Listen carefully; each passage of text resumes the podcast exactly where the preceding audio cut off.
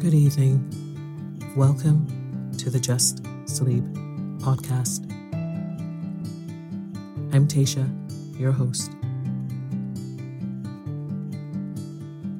Every week, I will read you an old story to help you relax, put the stressful day behind you, and drift off to sleep.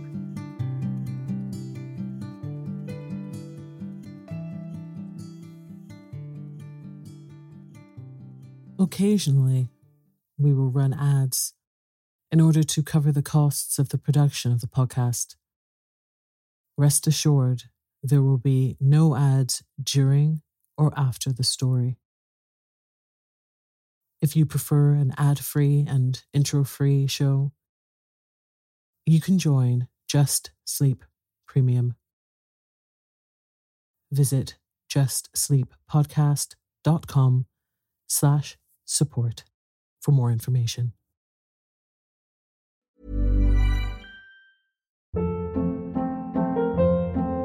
Hold up. What was that? Boring. No flavor. That was as bad as those leftovers you ate all week. Keke Palmer here, and it's time to say hello to something fresh and guilt-free. Hello Fresh. Jazz up dinner with pecan-crusted chicken or garlic butter shrimp scampi. Now that's music to my mouth. Hello Fresh.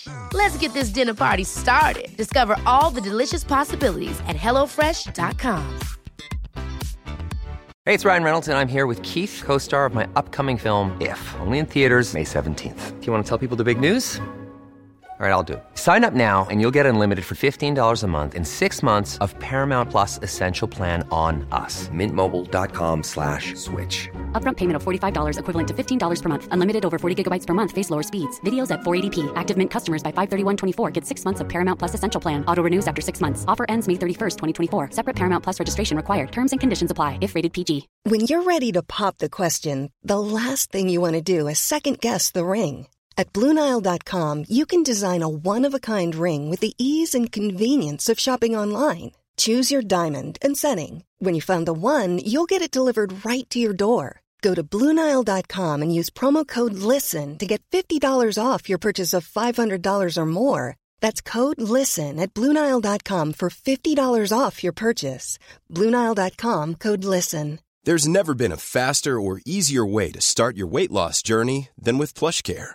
PlushCare accepts most insurance plans and gives you online access to board-certified physicians who can prescribe FDA-approved weight loss medications like Wegovy and Zepbound for those who qualify. Take charge of your health and speak with a board-certified physician about a weight loss plan that's right for you. Get started today at plushcare.com slash weight loss. That's plushcare.com slash weight loss. plushcare.com slash weight loss. Tonight, I will be reading A Christmas Carol by Charles Dickens. So lie down, close your eyes, and let me read you a story.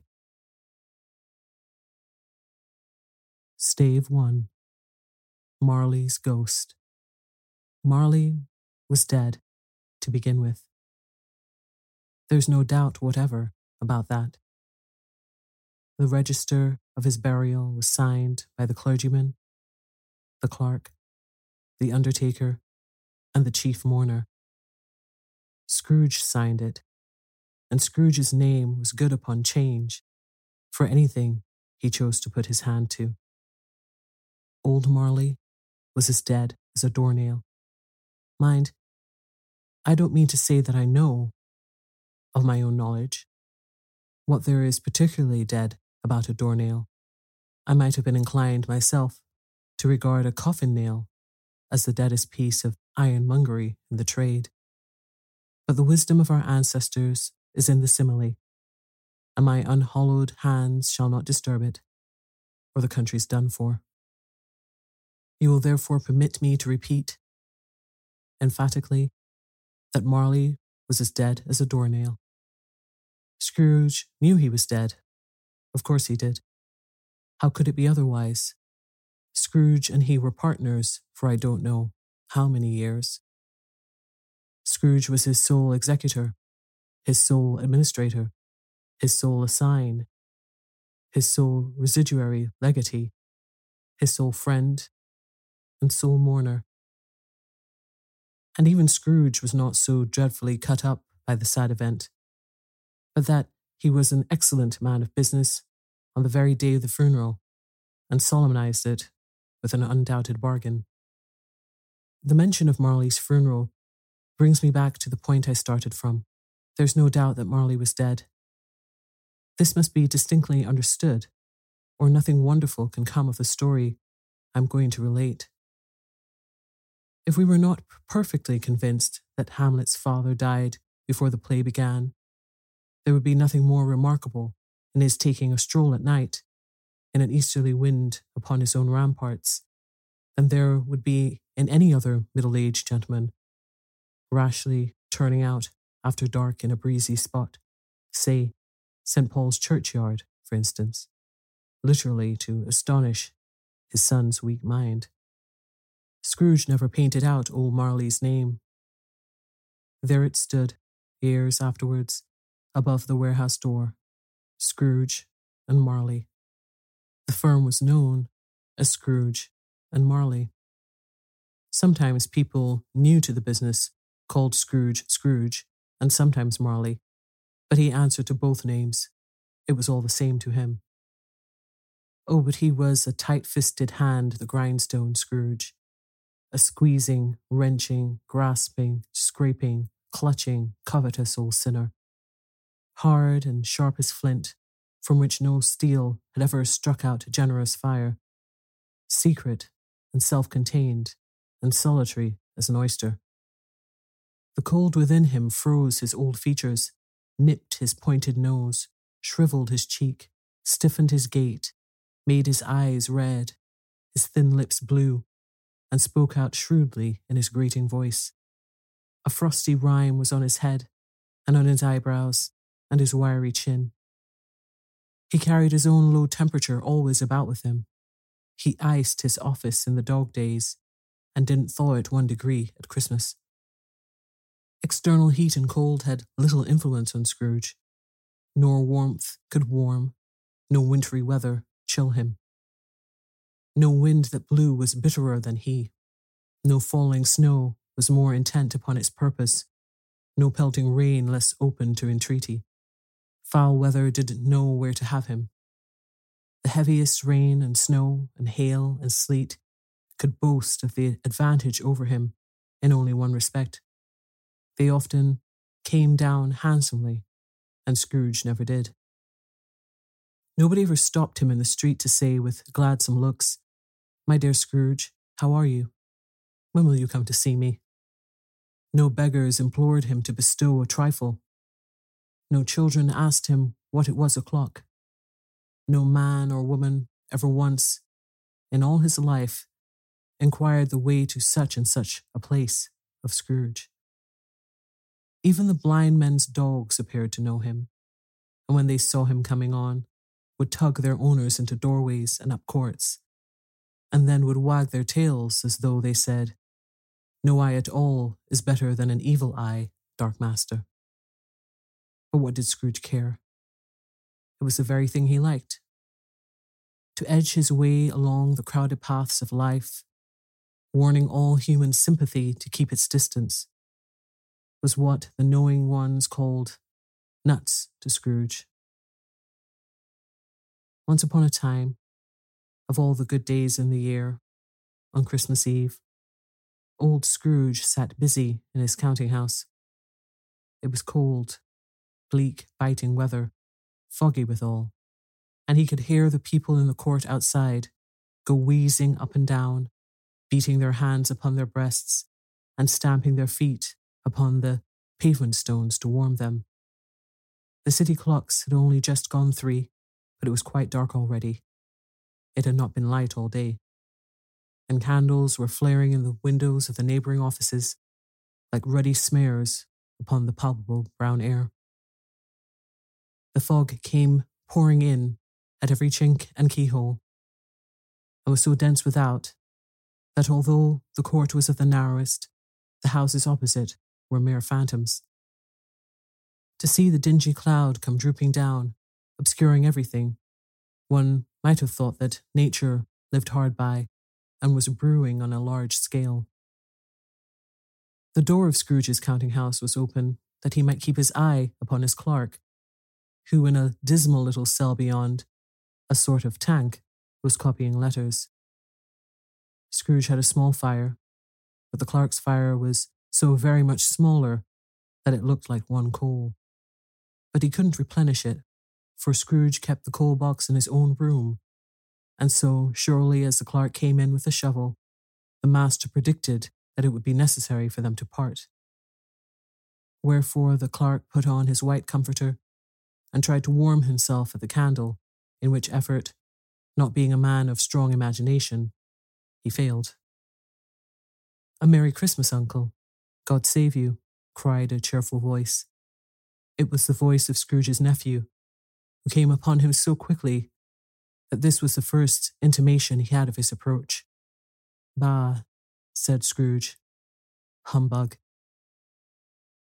He had so heated himself with rapid walking in the fog and frost, this nephew of Scrooge's, that he was all in a glow. His face was ruddy and handsome, his eyes sparkled, and his breath smoked again. Christmas a humbug, uncle? said Scrooge's nephew. You don't mean that, I am sure. I do, said Scrooge. Merry Christmas. What right have you to be merry? What reason have you to be merry? You're poor enough? Come then, returned the nephew gaily. What right have you to be dismal? What reason have you to be morose? You're rich enough. Scrooge, having no better answer ready on the spur of the moment, said, Bah again, and followed it up with humbug. Don't be cross, uncle, said the nephew. What else can I be? returned the uncle. When I live in such a world of fools as this, Merry Christmas? Out upon Merry Christmas. What's Christmas time to you but a time for paying bills without money?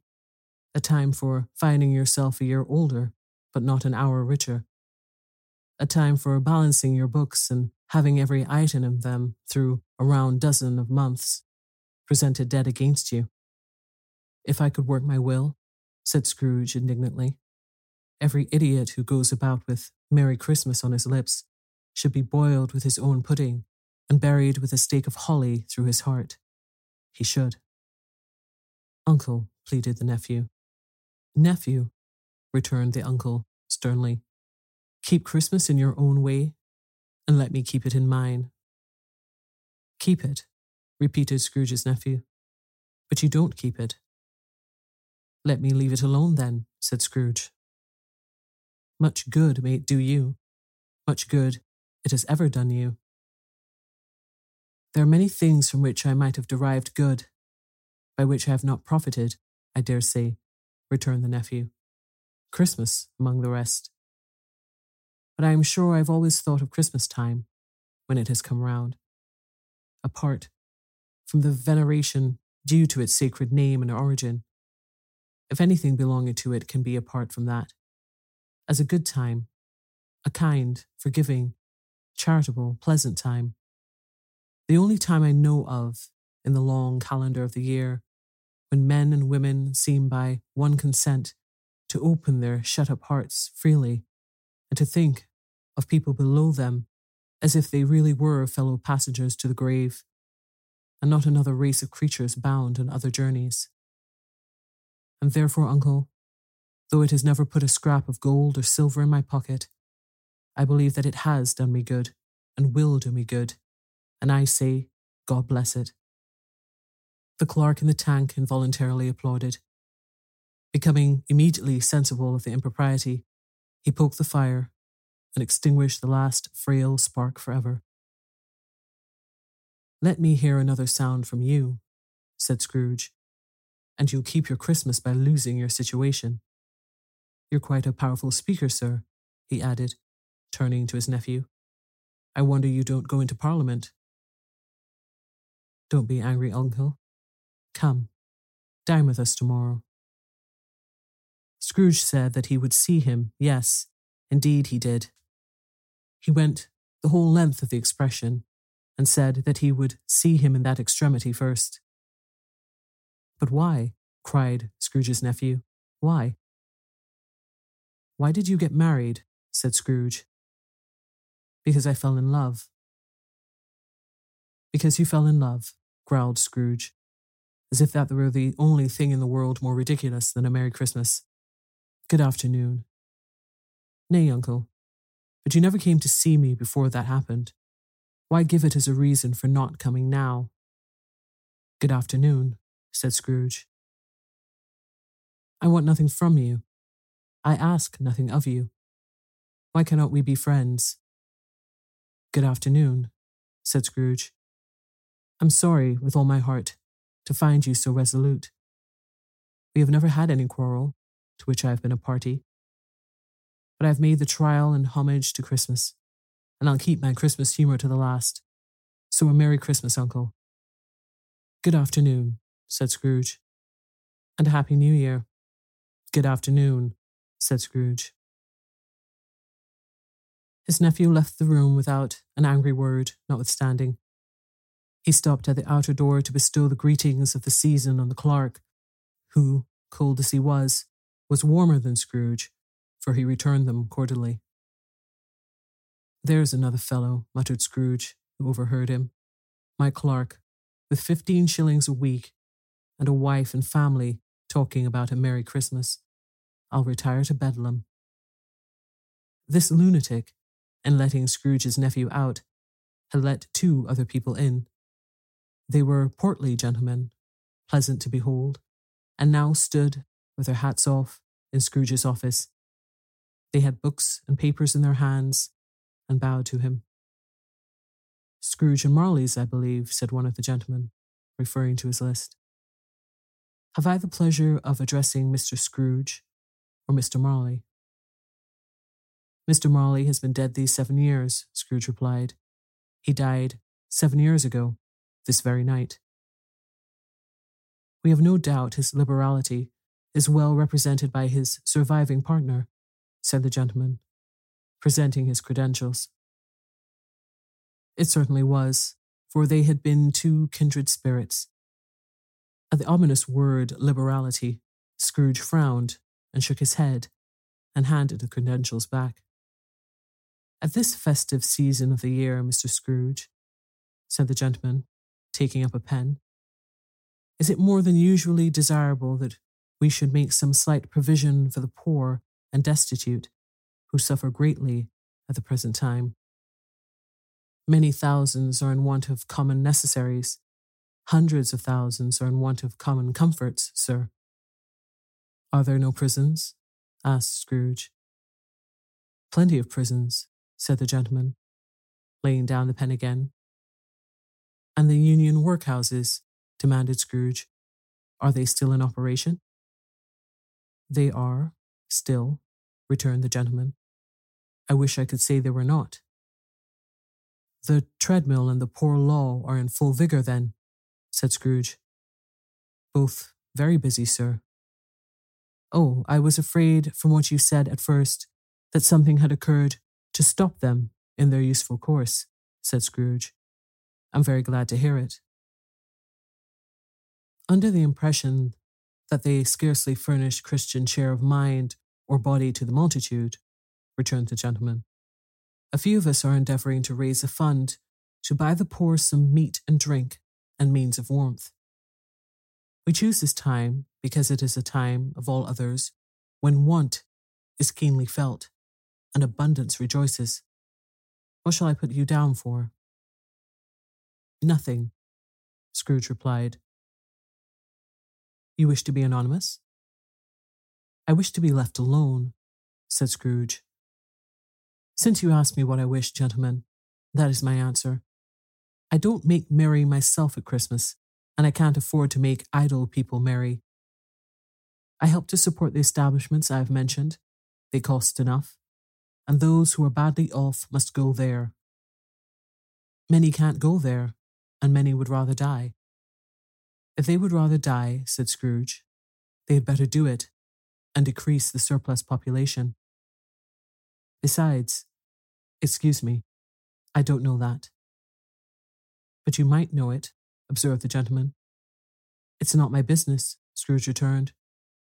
It's enough for a man to understand his own business and not to interfere with other people's. Mine occupies me constantly. Good afternoon, gentlemen.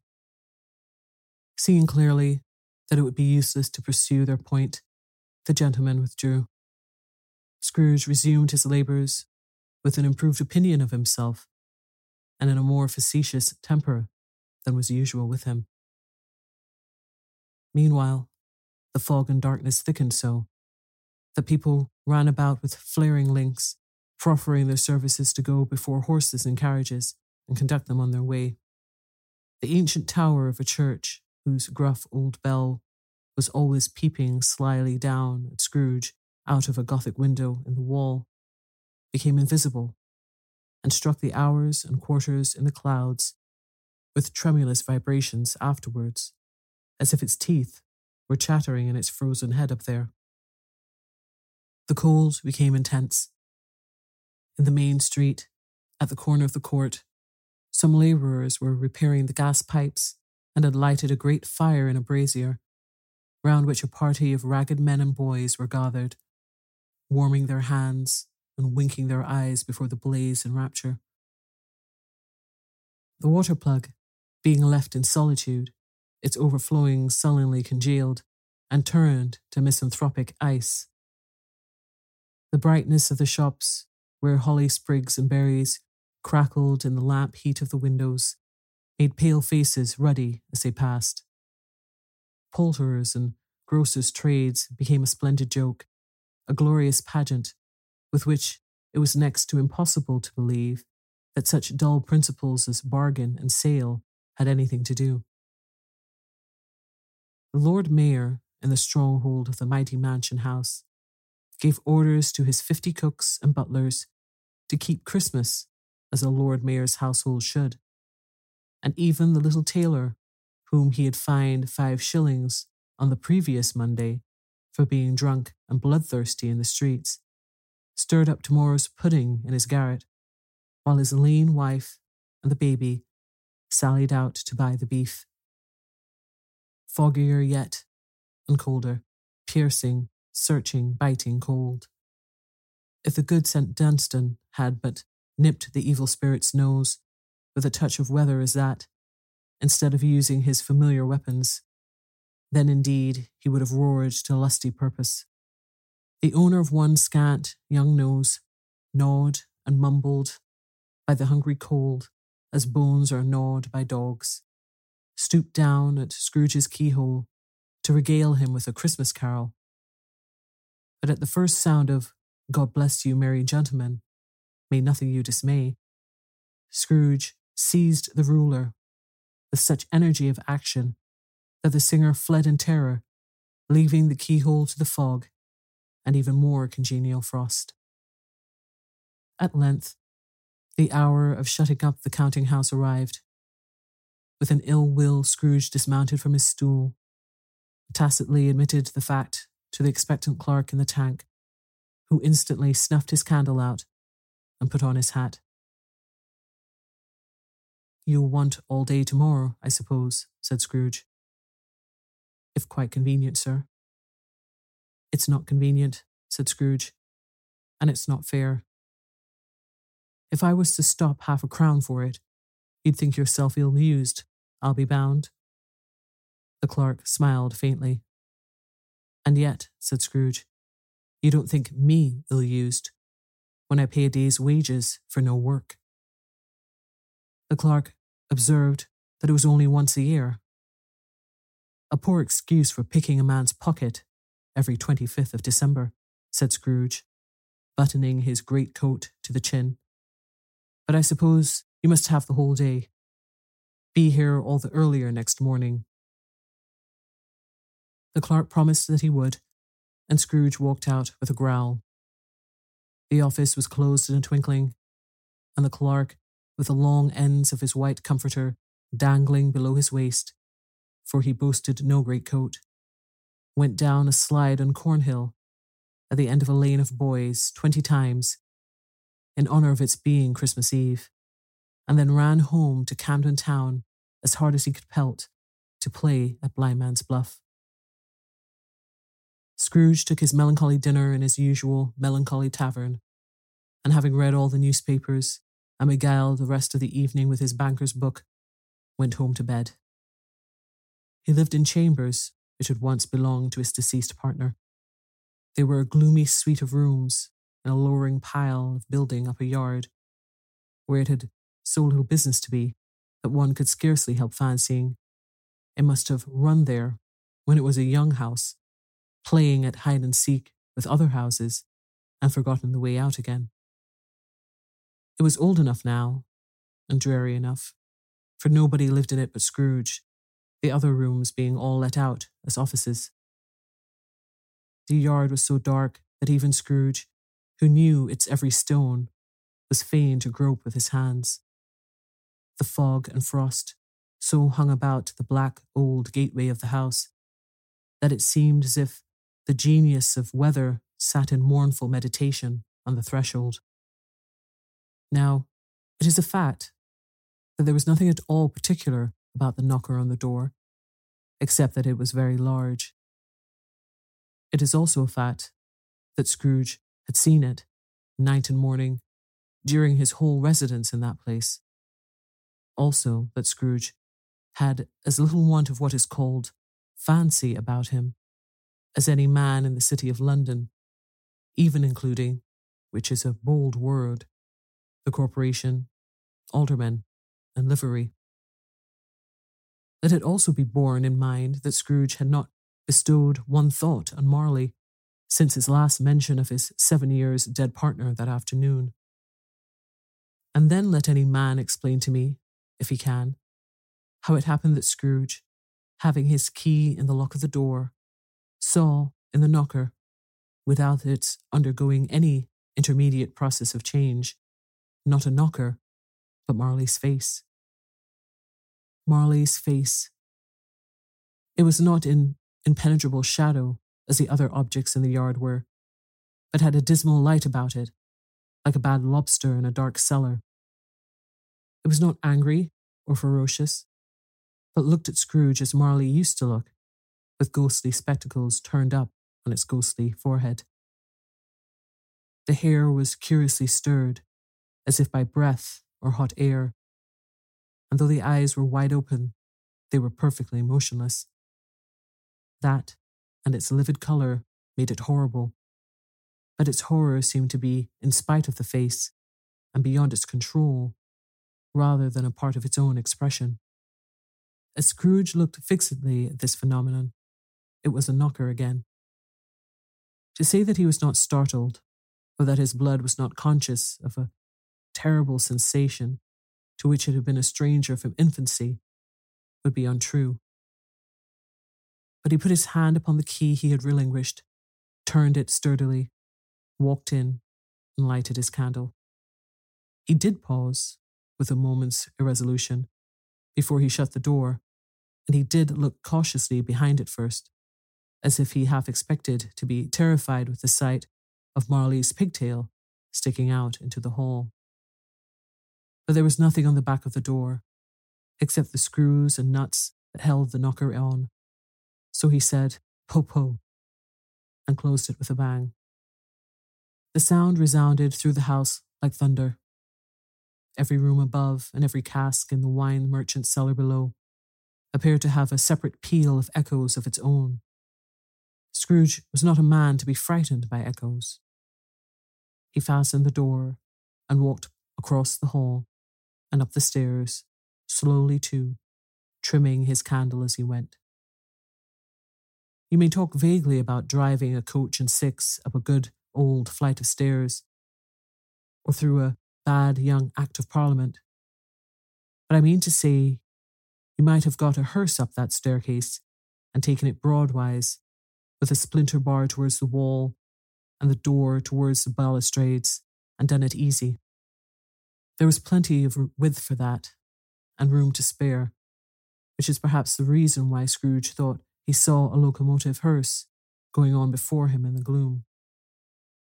Half a dozen gas lamps out in the street wouldn't have lighted the entry too well, so you may suppose that it was pretty dark with Scrooge's dip. Up Scrooge went, not caring a button for that.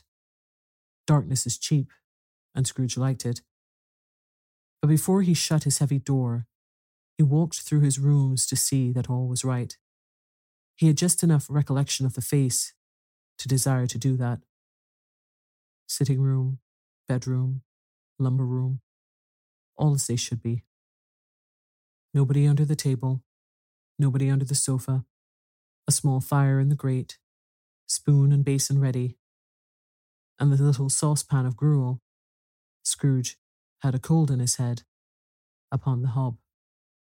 Nobody under the bed, nobody in the closet, nobody in his dressing gown, which was hanging up in a suspicious attitude against the wall. Lumber room, as usual, old fire guard, old shoes, two fish baskets, washing stand on three legs, and a poker. Quite satisfied, he closed his door and locked himself in. Double locked himself in, which was not his custom. Thus secured against surprise, he took off his cravat, put on his dressing gown and slippers, and his nightcap, and sat down before the fire to take his gruel. It was a very low fire indeed, nothing on such a bitter night. He was obliged to sit close to it and brood over it before he could extract the least sensation of warmth from such a handful of fuel. The fireplace was an old one, built by some Dutch merchant long ago, and paved all round with quaint Dutch tiles designed to illustrate the scriptures. There were Cains and Abels, Pharaoh's daughters, queens of Sheba, angelic messengers descending through the air on clouds like featherbeds. Abraham's, Belshazzar's, apostles putting off to sea in butterboats, hundreds of figures to attract his thoughts. And yet that face of Marley, seven years dead, came like the ancient prophet's rod and swallowed up the whole. If each smooth tile had been a blank at first, with power to shape some picture on its surface from the disjointed fragments of his thoughts, there would have been a copy of old Marley's head on every one. Humbug, said Scrooge, and walked across the room. After several turns, he sat down again. As he threw his head back in the chair, his glance happened to rest upon a bell, a disused bell that hung in the room, and communicated for some purpose now forgotten with a chamber in the highest story of the building. It was with great astonishment and with a strange, inexplicable dread that as he looked, he saw this bell begin to swing.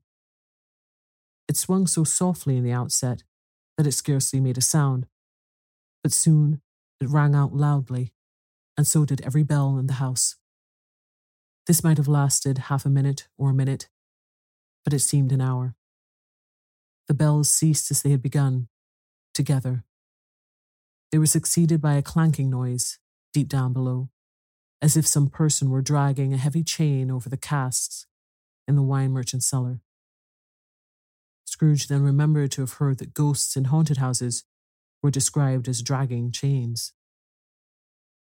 The cellar door flew open with a booming sound, and then he heard the noise much louder on the floors below then coming up the stairs, then coming straight towards his door.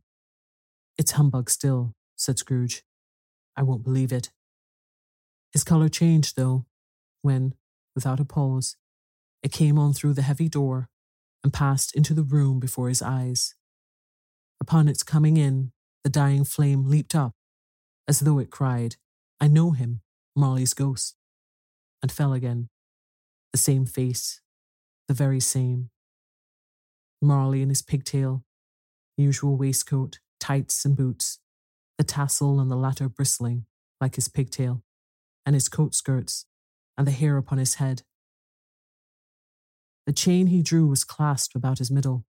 It was long and wound about him like a tail, and it was made, for Scrooge observed it closely, of cash boxes, keys, padlocks, ledgers, deeds, and heavy purses wrought in steel. His body was transparent, so that Scrooge, observing him and looking through his waistcoat, could see the two buttons on his coat behind. Scrooge had often heard it said that Marley had no bowels, but he had never believed it until now, nor did he believe it even now. Though he looked the phantom through and through and saw it standing before him, though he felt the chilling influence of its death cold eyes and marked the very texture of the folded kerchief bound about its head and chin, which wrapper he had not observed before, he was still incredulous and fought against his senses. How now? said Scrooge, caustic and cold as ever. What do you want with me? Much. Marley's voice, no doubt about it. Who are you? Ask me who I was. Who were you then? said Scrooge, raising his voice. You're particular for a shade. He was going to say to a shade, but substituted this as more appropriate. In life, I was your partner, Jacob Marley. Can you, can you sit down? asked Scrooge, looking doubtfully at him. I can. Do it then. Scrooge asked the question because he didn't know whether a ghost so transparent might find himself in a condition to take a chair, and felt that in the event of its being impossible, it might involve the necessity of an embarrassing situation. But the ghost sat down on the opposite side of the fireplace, as if he were quite used to it. You don't believe in me, observed the ghost. I don't, said Scrooge. What evidence would you have of my reality beyond that of your senses? I don't know, said Scrooge. Why do you doubt your senses? Because, said Scrooge, a little thing affects them. A slight disorder of the stomach makes them cheats. You might be an undigested bit of beef, a blot of mustard, a crumb of cheese, a fragment of an underdone potato. There's more of gravy than of grave about you, whatever you are. Scrooge was not much in the habit of cracking jokes, nor did he feel in his heart by any means waggish then. The truth is that he tried to be smart, as a means of distracting his own attention and keeping down his terror, for the spectre's voice disturbed the very marrow in his bones. To sit, staring at those fixed, glazed eyes in silence for a moment, would play, Scrooge felt, the very juice with him. There was something very awful, too, in the spectre's being, provided with an infernal atmosphere of its own. Scrooge could not feel it himself, but this was clearly the case, for though the ghost sat perfectly motionless, its hair and skirts and tassels were still agitated as by the hot vapour from an oven. You see this toothpick, said Scrooge, returning quickly to the charge, for the reason just assigned, and wishing, though it were only for a second, to divert the vision's stony gaze from himself. I do, replied the ghost. You're not looking at it, said Scrooge. But I see it, said the ghost, notwithstanding.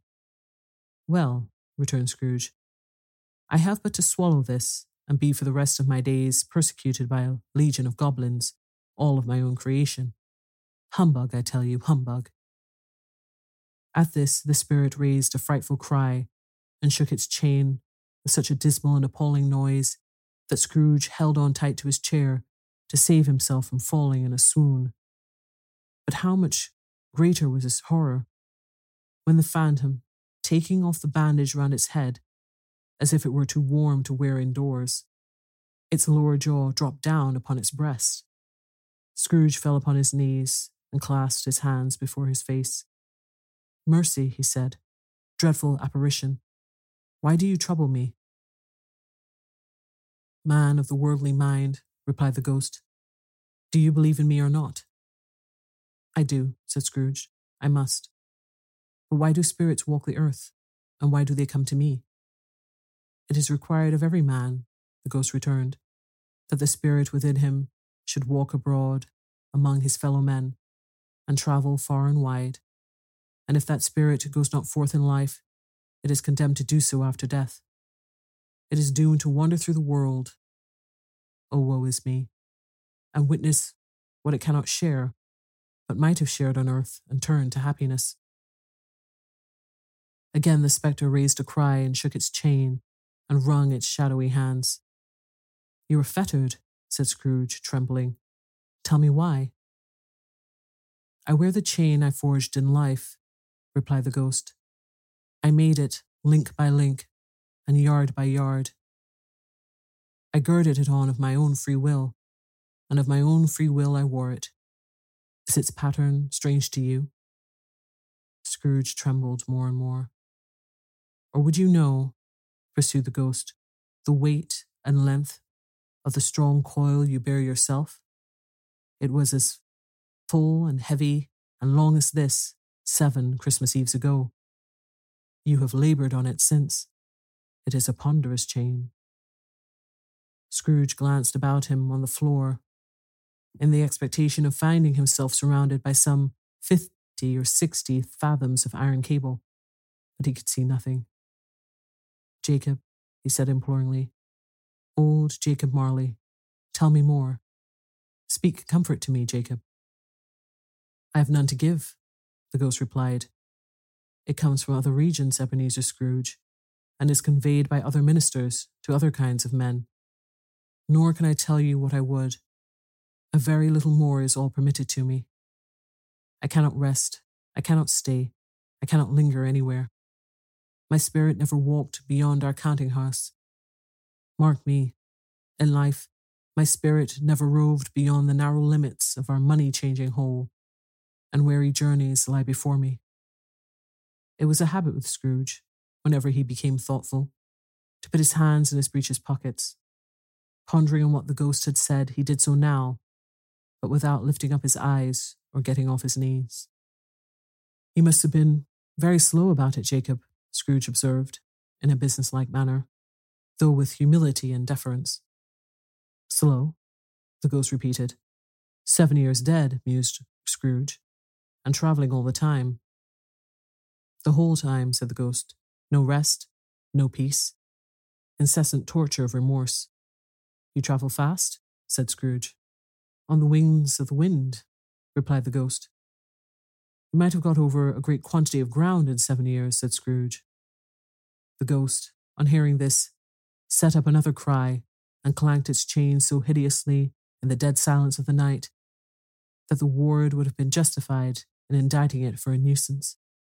O captive bound and double ironed, cried the phantom, not to know that ages of incessant labour by immortal creatures, for this earth must pass into eternity before the good of which it is susceptible is all developed. Not to know that any Christian spirit working kindly in its little sphere, whatever it may be, will find its mortal life too short for its vast means of usefulness. Not to know that no space of regret can make amends for one's life's opportunity misused. Yet such was I. Oh, such was I. But you were always a good man of business, Jacob, faltered Scrooge, who now began to apply this to himself. Business? cried the ghost, wringing its hands again. Mankind was my business. The common welfare was my business. Charity, mercy, forbearance, and benevolence were all my business. The dealings of my trade were but a drop of water in the comprehensive ocean of my business. It held up its chain at arm's length, as if that were the cause of its all unavailing grief, and flung it heavily upon the ground again. At this time of the rolling year, the spectre said, I suffer most. Why did I walk through crowds of fellow beings with my eyes turned down, and never raise them to that blessed star which led the wise men to a poor abode? Were there no poor homes to which its light would have conducted me? Scrooge was very much dismayed to hear the spectre going on at this rate, and began to quake exceedingly. Hear me, cried the ghost. My time is nearly gone. I will, said Scrooge. But don't be hard upon me. Don't be flowery, Jacob, pray. Why, how it is that I appear before you in a shape that you can see, I may not tell. I have sat invisible beside you many and many a day. It was not an agreeable idea. Scrooge shivered and wiped the perspiration from his brow. That is no light part of my penance, pursued the ghost. I am here tonight to warn you that you have yet a chance and hope of escaping my fate. a chance and hope of my procuring, Ebenezer. You were always a good friend to me, said Scrooge. Thank ye. You will be haunted, resumed the ghost, by three spirits. Scrooge's countenance fell almost as low as the ghost's had done. Is that the chance and hope you mentioned, Jacob? He demanded in a faltering voice. It is. I. I think I'd rather not, said Scrooge. Without their visits, said the ghost, you cannot hope to shun the path I tread. Expect the first tomorrow, when the bell tolls one. Couldn't I take 'em all at once and have it over, Jacob? hinted Scrooge.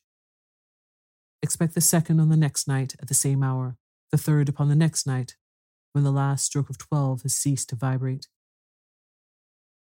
Look to see me no more, and look that, for your own sake, you remember what has passed between us. When it had said these words, the spectre took its wrapper from the table and bound it round its head as before. Scrooge knew this by the smart sound its teeth made when the jaws were brought together by the bandage.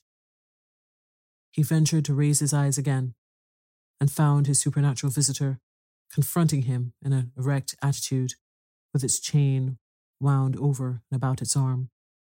The apparition walked backward from him, and at every step it took, the window raised itself a little, so that when the spectre reached it, it was wide open. It beckoned Scrooge to approach, which he did. When they were within two paces of each other, Marley's ghost held up its hand, warning him to come no nearer.